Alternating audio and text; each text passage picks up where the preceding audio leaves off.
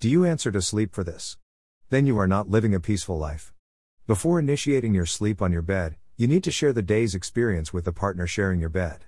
Your bed or the place you prefer to sleep is the best place to do this.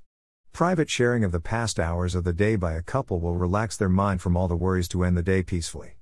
This will also help to start the next day with positivity, since all the negativity of the past hours have been neutralized by the last night talk.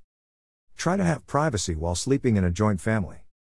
For singles, try to find your sharing partner, who need not to be your spouse at home. The sharing should not be time bound. During the sharing moment, just listen to your partner. Don't interfere in between the talk. I have just told you to share your emotions and not to advise or suggest your opinions. It may create a controversy and it may also get converted into a debate. Just do your listening job. Simply by sharing our emotions will make our heart to feel lighter. The feel of someone there to care for us is the cure for all kind of pains and depressions. We are the best psychotherapist for our lovable partner of life.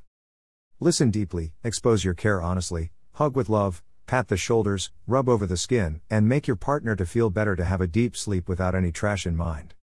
Have a peacefully sleep at night with your love.